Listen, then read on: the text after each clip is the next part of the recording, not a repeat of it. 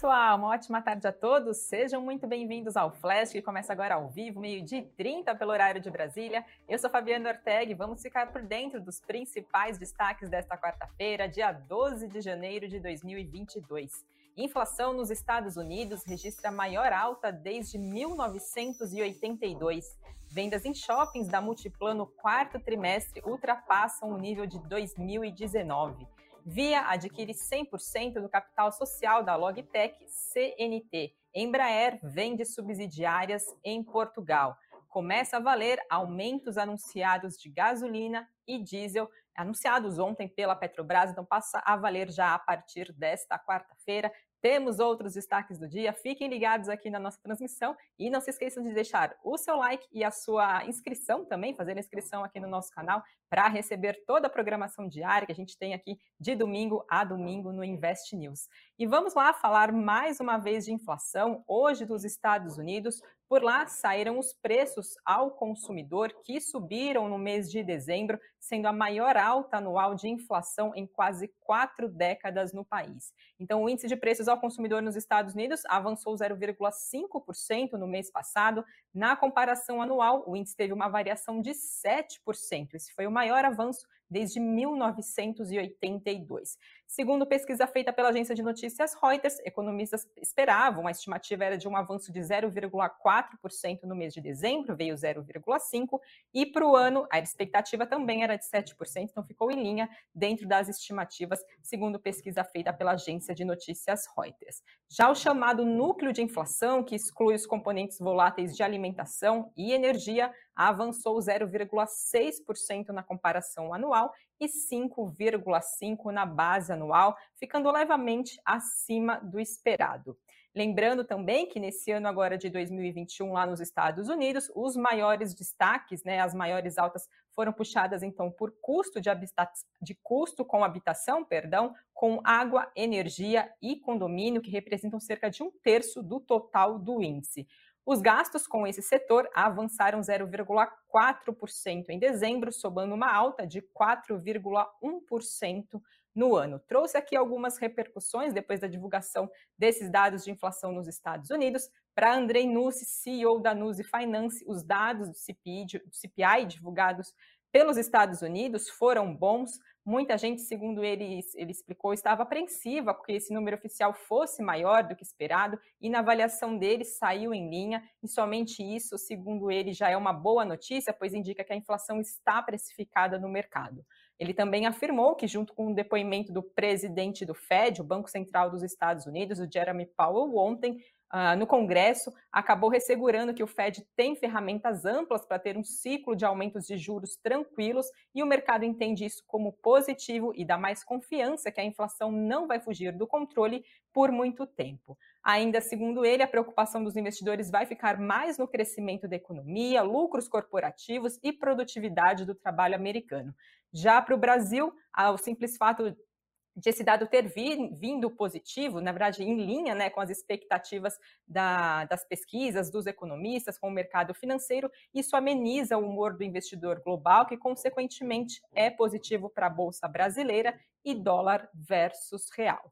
Já para David Kelly, estrategista-chefe do JP Morgan, o primeiro trimestre deve observar um pico de inflação lá nos Estados Unidos, com preços menores de energia e um declínio na inflação de alimentos e automóveis, permitindo uma alta mais lenta dos preços para o restante agora do ano de 2022. Então fica aí dados de 2021 dos Estados Unidos, né, vindo em forte alta, como também a gente viu os dados de inflação aqui do nosso país. Tem mais detalhes na edição do Flash de ontem.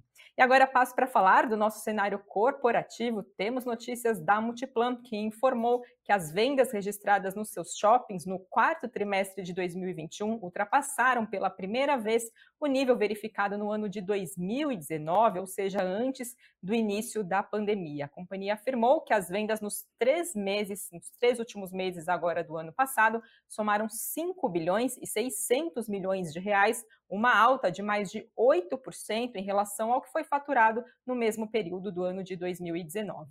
Ainda segundo a Multiplan, as vendas do quarto trimestre foram as maiores já registradas em um único trimestre na, da história da companhia. E a Multiplan afirmou ainda que a taxa de ocupação dos seus shoppings subiu para 95,3% no quarto trimestre de 2021, contra 95,2% no terceiro trimestre do ano passado.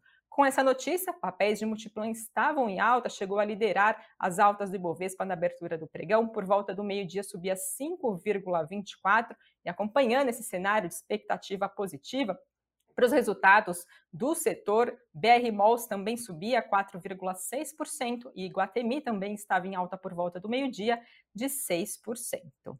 Dentro dos destaques do dia, também temos notícias da Via, que informou que celebrou um contrato de aquisição de 100% do capital social da Logitech CNT por meio de suas subsidiárias. A CNT é especializada em ofertas de completas de operação de e-commerce, multi-marketplace e plataformas do modelo Plug e Play. De acordo com a Via, essa transação está alinhada com a estratégia da companhia de se consolidar como um dos grandes players de e-commerce aqui no país.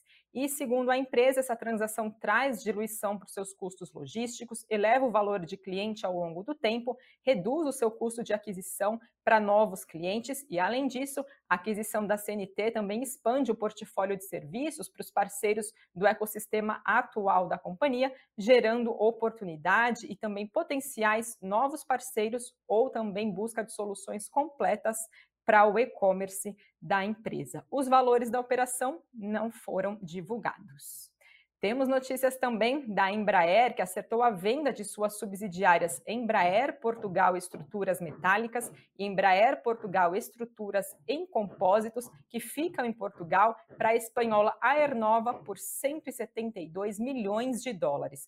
As subsidiárias fornecem componentes para a Embraer, que são utilizados na, na fabricação das suas aeronaves. Com isso, a Embraer deve passar a adquirir peças diretamente da empresa espanhola. A companhia espera concluir essa transação agora no primeiro trimestre ainda do ano de 2022.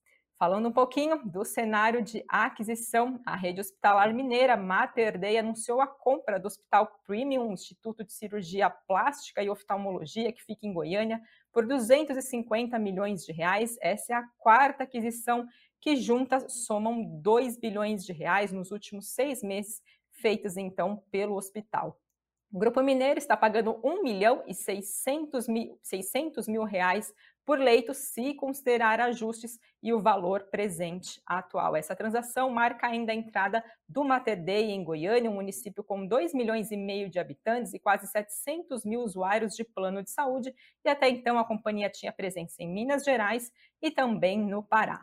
Segundo o Mater Dei, essa operação combinada e a recente aquisição anunciada em Uberlândia pelo hospital é mais uma etapa de implementação da sua estratégia de consolidação no eixo de assistência hospitalar de alta qualidade. O Hospital Premium foi inaugurado no ano de 2013 e, em oito anos, se tornou o Hospital Geral de Alta Complexidade, que tem capacidade instalada para 156 leitos, terminando o ano com 80 leitos operacionais agora no ano de 2021.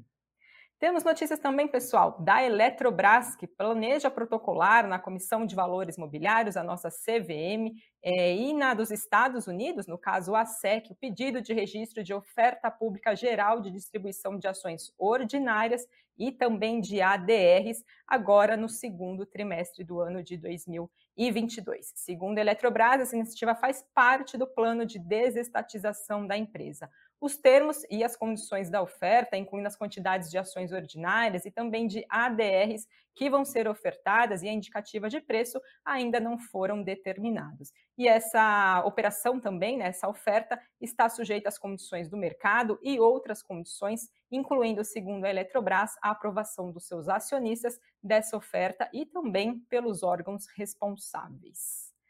Falo agora de aumento de preços de gasolina e diesel. Ontem, a partir então dessa quarta-feira, dia 12 de janeiro, passa a valer os reajustes que foram anunciados pela Petrobras de 4,8% para a gasolina e 8% do óleo diesel. Com isso, gasolina fica 15 centavos mais cara e o diesel 27 centavos mais caro. Essa revisão média, mas na prática a gente sabe que há diferença entre os pontos de entregas de combustíveis, dependendo da região, então, claro, esses preços podem variar. Esse é o primeiro reajuste anunciado em 77 dias.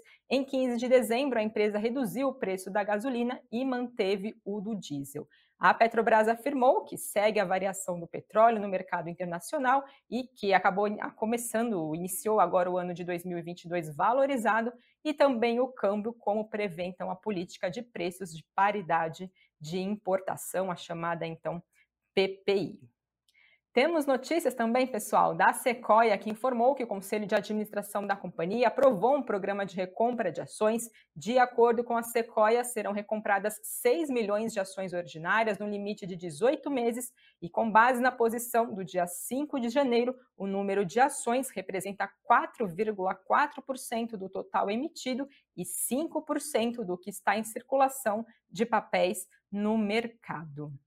Falo também da CCR, que aprovou a sua 16ª emissão de debêntures simples não conversíveis em ações. Os títulos serão distribuídos em duas séries, num total de 3 bilhões e 400 milhões de reais. De acordo com a companhia, a primeira série de debêntures serão distribuídas, será distribuída 1 bilhão e 700 milhões de reais em títulos, e esse valor vai ser utilizado para resgate de notas promissórias, reforço e composição de caixa da companhia. Já a segunda emissão de debêntures vai ser distribuído 1 bilhão 710 milhões de reais que serão destinados ao pagamento de despesas e gastos futuros, além também do reembolso de dívidas passíveis. As debêntures da primeira série terão prazo de vencimento de sete anos contados da data da emissão, vencendo em 15 de janeiro de 2029. Já as da segunda série vão ter prazo de vencimento de 14 anos contados da data da emissão, vencendo em 15 de janeiro de 2036. E a emissão de debêntures da CCR será apenas para investidores qualificados. Falando um pouquinho do cenário internacional, temos dados de inflação também da China, que desacelerou agora no mês de dezembro devido à queda no preço dos alimentos e também das matérias-primas. Por lá, o índice de preços ao consumidor avançou 1,5% interanual agora no mês de dezembro, uma queda em relação aos 2,3% que foram registrados no mês de novembro do ano passado. Por lá também, a inflação industrial caiu depois de atingir em outubro uma máxima em 26 anos. Então, em dezembro, o índice de preços ao produtor, que mede o custo de bens ao saírem da fábrica, ficou em 10,3%. Em outubro, esse número tinha ficado em 13,5%. Falando aqui do nosso cenário inflacionário, a gente teve a divulgação ontem do nosso IPCA fechado do ano de 2021. Em dezembro subiu 0,73%. Com isso, em 2021, nossa inflação encerrou em alta em 10,06%. Com isso, a meta do ano passado era de 3,75%. Lembrando que existe um teto, uma variação de um ponto e meio para mais ou para menos, então o teto seria 5,25% passou, então, estourou o teto né, da nossa meta de inflação aqui no país, e com isso o presidente do Banco Central precisa emitir uma carta, né, enviar uma carta, então, ao nosso ministro da Economia, explicando, então, o porquê dessa, desse estouro da meta da inflação aqui no nosso país. E segundo o presidente do nosso Banco Central aqui do Brasil, a pandemia de Covid-19 e a elevação de preços global das commodities, além da crise hídrica, elas foram as responsáveis pela inflação estourar o teto da meta aqui no nosso país no ano de 2021. Segundo o Campus Neto, a grande parte da inflação em 2021 foi alta em todo o mundo, foi um fenômeno global impulsionado pela pandemia. E a doença afetou fluxos comerciais em todo o planeta, criando, segundo ele, gargalos de distribuição de produtos e que o fenômeno não atingiu apenas países emergentes, mas também economias avançadas. Então, essas foram as principais justificativas, então, do presidente do Banco Central, Roberto Campos Neto. E falando agora um pouquinho do cenário de pandemia, a gente vê a Covid-19 se espalhando, né, a contaminação maior agora nos últimos dias. A gente viu as empresas, as companhias aéreas sendo afetadas por isso, né, os seus funcionários sendo contaminados, precisando ficar afastados. Algumas companhias aéreas anunciaram redução de voos e com isso a Secretaria Nacional do Consumidor, ligada ao Ministério da Justiça e Segurança Pública, cobrou um esclarecimento das companhias aéreas sobre os voos que foram cancelados agora no início do ano de 2022. Em um ofício que foi enviado para a Latam, para a Gol e para a Azul, o órgão pede explicações sobre a quantidade e também o percentual de voos que foram cancelados de novembro de 2021 até janeiro de 2022.